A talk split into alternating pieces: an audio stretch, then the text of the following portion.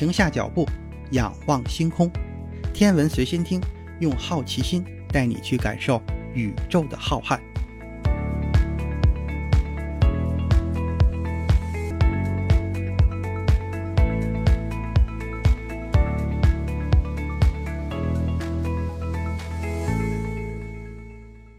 心如宇宙大，世界全装下。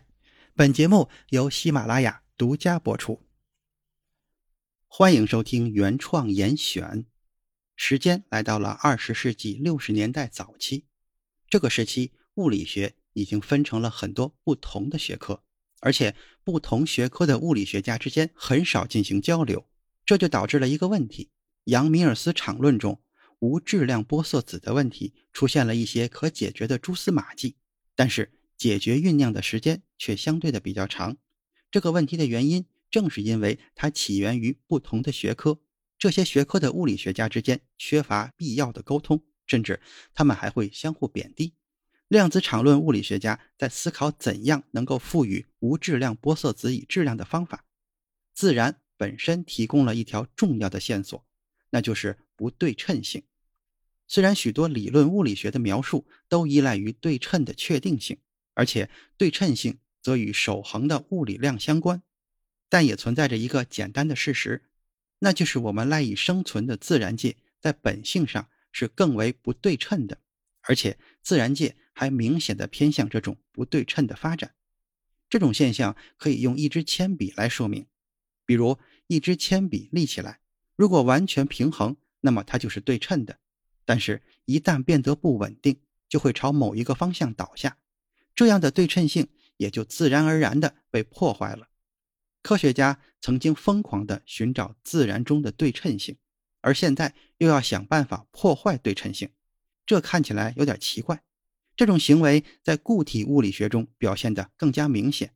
现在，固体物理学已经取得很大的进步，它作为物理学的一个分支，专门研究晶体的属性和行为。我们常见的铁磁体是固体的对称性自发破缺的典型事例。把一块条形磁铁。加热到足够高的温度，铁原子磁矩的定向排列也就被搅乱了。条形磁铁中原子的取向会变得对称，没有特定偏向，磁铁也就失去了磁性。随着磁铁冷却到室温，铁原子无规则热运动程度开始降低，它们的磁矩就会随之再一次对齐，从而逐渐指向特定的方向。这种对称性是自发的破坏的。随着磁体北极和南极的重新确立，磁铁不再对称。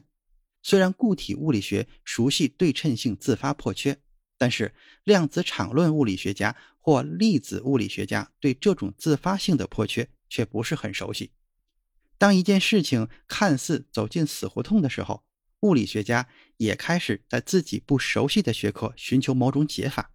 一九六零年。日裔美籍物理学家南部洋一郎用超导理论，就是电磁学中规范场内对称性自发破缺的一个例证，进行了类比，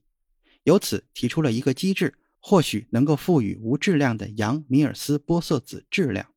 英裔物理学家杰弗里·戈德斯通在一九六一年也进行了同样的研究，他研究了对称性破缺的影响。得出的结论是，对称性破缺的一个结果是产生了更多无质量的玻色子。戈德斯通试图找到一种方法，能够赋予量子场论的无质量玻色子以质量。在这个过程中，他却发现对称性自发破缺产生了更多的无质量粒子。这件事似乎进入了一个死循环。阿卜杜勒·萨拉姆也把对称性自发破缺看成一种可能的解决方法。一九六一年夏天，他与斯蒂芬·温伯格到麦迪逊参加在威斯康星大学召开的会议，在那里遇见了戈德斯通。戈德斯通把自己的发现告诉了他们。他发现使对称情况的场论等同于对称破缺场论的唯一方法是再引入一个无质量的玻色子。后来，这个玻色子就被取名为南部戈德斯通玻色子。当然，这些南部哥德斯通粒子也像杨米尔斯玻色子一样让人无法理解。无质量的粒子，比如像光子，与长程粒，比如像电磁力相关；那么短程合力则应该与有质量的粒子相关。理论预测的任何无质量的新粒子都有可能像光子一样无处不在。当然，这些另外的粒子还没有被观察到过，它们只是不合乎这种要求。之后，萨拉姆和温伯格两人在伦敦的帝国理工学院合作，想证明他们并不存在。然而，结果却恰恰相反。一旦同位旋或奇异性对称破缺，南部哥德斯通玻色子就会出现。哥德斯通假定空空如也的空间，也就是真空，由一个假设的场填满。这个场破坏了对称性，它们像是一种精致的以太。这个以太是带引号的以太。若想取得进展，就必须要找到避开或者驳倒哥德斯通定理的方法。其实，固体物理学家们已经研究晶体中的对称性破缺很多年了，但是并未在局域规范对称的系统中找到任何无质量的新粒子。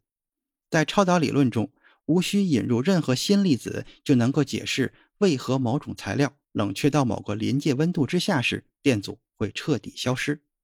在我们的常识中，同性电荷是相斥的，然而超导体中电子会相互吸引。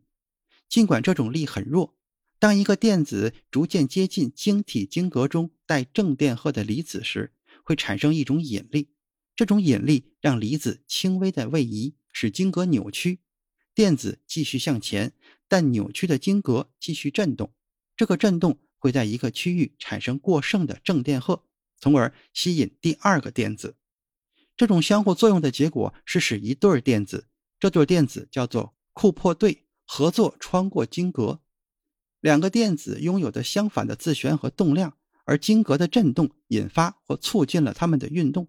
电子是费米子，根据泡利的不相容原理，它们通常无法占有相同的量子态。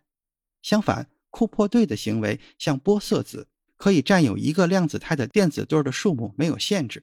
而且在低温的状态下，它们可以发生玻色凝聚，在单个宏观量子态中聚集。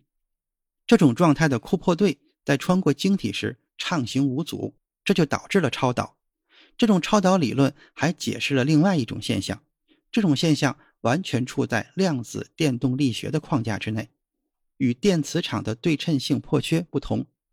这里不需要任何新特性和任何的新粒子。当规范对称性自发破缺时，不一定总是产生南部哥德斯通玻色子。这一点在许多固体物理学的实验中很明显，所以产生的是晶格量子化的集体激发振动，可以理解为等效于在固体中建立的波动模式的量子粒子。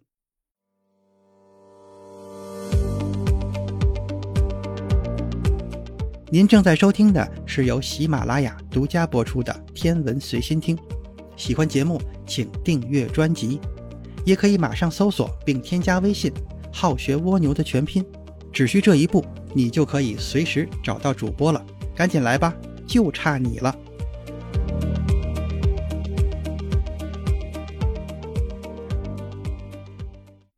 一九六三年，固体物理学家菲利普·安德森提出，量子场论物理学家一直设法解决的问题，或许在某种程度上可以自行解决。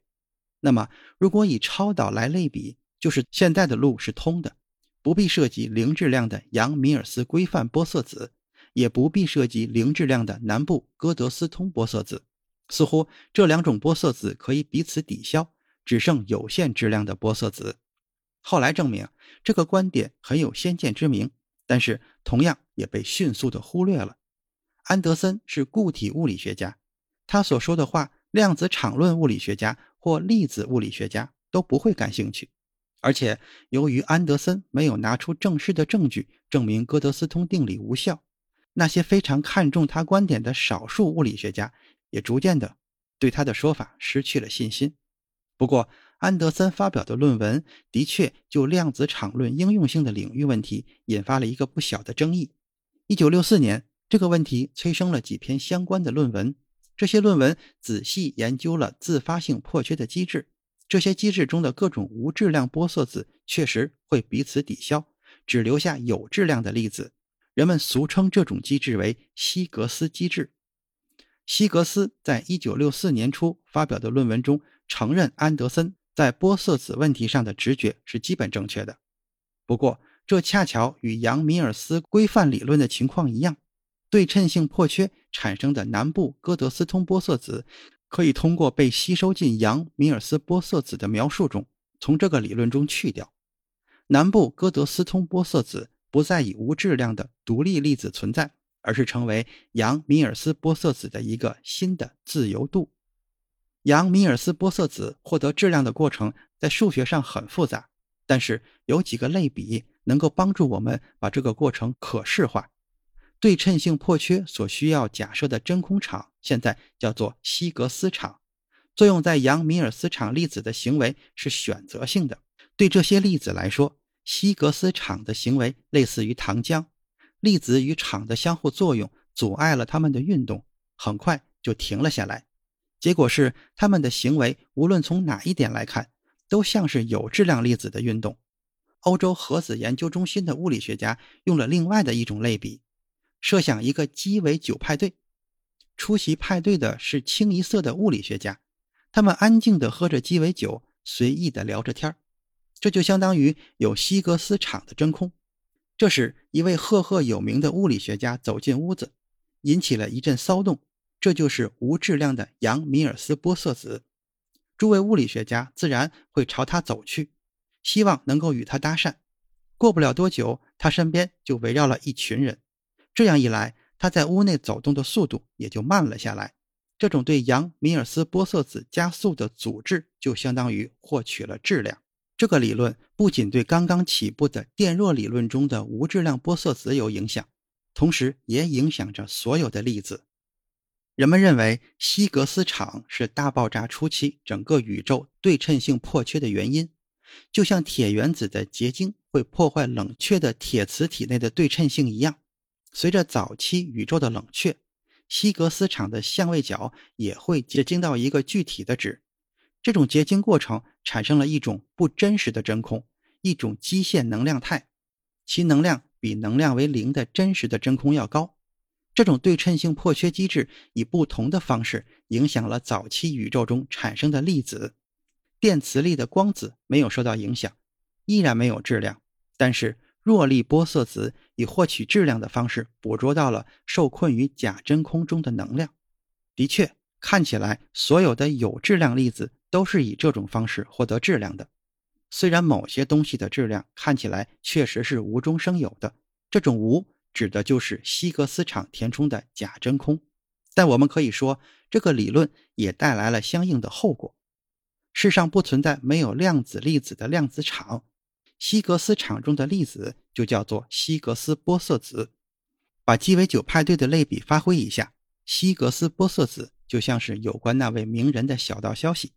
大家等他到来的时候，有关消息在人群中传来传去，这个时候。为了听清这些传闻，物理学家聚集在了一起，就产生了组织，也就是质量。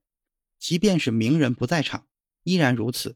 这种聚在一起的行为，就相当于有质量的希格斯玻色子，其他无质量的场粒子与希格斯玻色子相互作用，这样就获取了质量。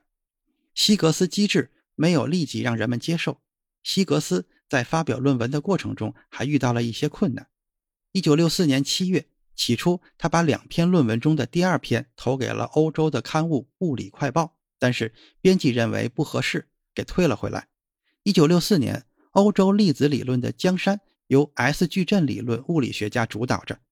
量子场论已经过时，而希格斯依照通过援引德布罗意关系式量子化的线性经典场论，仓促地形成了质量生成机制的描述。这个机制在后来那些。获益最多的人那里没有立即产生影响，他们似乎完全忘记了早先曾经试图发展一套弱力和电磁力的统一理论。这个理论还曾经预言无质量的 W 正、W 负和 Z 零粒子无论如何都是要有质量的。最终还是温伯格将两者联系在了一起，但是他也没有立即看出希格斯机制的相关性。一九六五年到一九六七年。温伯格一直在研究强相互作用中产生的对称性自发破缺的效应。对称性破缺的结果是核子以及性质与派介子接近的南部哥德斯通玻色子的质量，当时一切都看似说得通，根本用不着规避哥德斯通定理。他反而积极的欢迎预言中的多余粒子。按照这个推理思路探索了几年之后，温伯格发现不会有什么结果。就在这个时候，温伯格突然发现，他一直把正确的想法用在了错误的问题上，就是把对称性破缺应用在了强力上。现在他意识到，他试图应用到强力上的数学结构，正是解决弱相互作用以及这些相互作用包含的有质量玻色子的问题所需要的。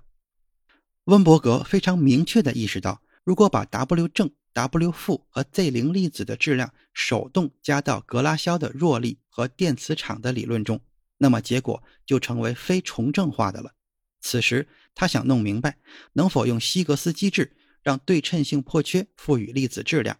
消去不受欢迎的南部哥德斯通玻色子，并产生一个符合重正化的理论。一九六七年十一月，温伯格发表了一篇论文，详细描述了氢子的电弱统一理论。通过对称性自发破缺这个理论，给 W 正、W 负和 Z 零粒子赋予了质量，同时保留无质量的光子。他估算了弱力玻色子的质量范围，W 粒子大约为八十 G 电子伏特，Z 零粒子为九十 G 电子伏特，并预测了后来人们熟知的希格斯玻色子的一些属性。后来，温伯格援引柏拉图《理想国》中的著名寓言故事，就是山洞里的囚徒，做了一番类比。关在山洞里的囚徒对外面的世界一无所知，也没有任何经验，所知的。只有投射在洞壁上的影子，他们的世界就是一个粗糙的物体表象的世界，错以为物体实际上什么都不是，只是图像化的影子而已。温伯格认为，我们就在这样一个山洞中，能做的实验很有限，而且我们只能在相对低温的环境下研究物质，而在这个环境中，对称性很容易自发的破缺，所以说自然既不简单也不统一。我们虽然无法走出这个山洞，但是通过长时间努力观察洞壁上的影子，至少能够理解对称性的形状，即便它是破缺的。它也是支配所有现象的确切的规则，表现了外部世界的美。这一期的严选就是这些，咱们下次再见。